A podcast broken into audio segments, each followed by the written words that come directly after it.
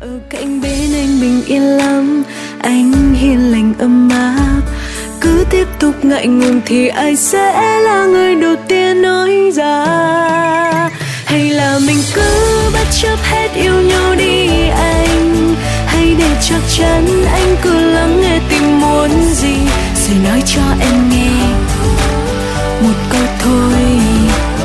Một, hai, ba năm, anh có đánh giá nhịp nào không? Nếu có trả lời là có anh hãy đến ôm em ngay đi em đã chờ đợi từ anh, giây phút ấy cũng lâu lắm rồi và dẫu cho mai sau có ra sao, thì em vẫn sẽ không hối tiếc.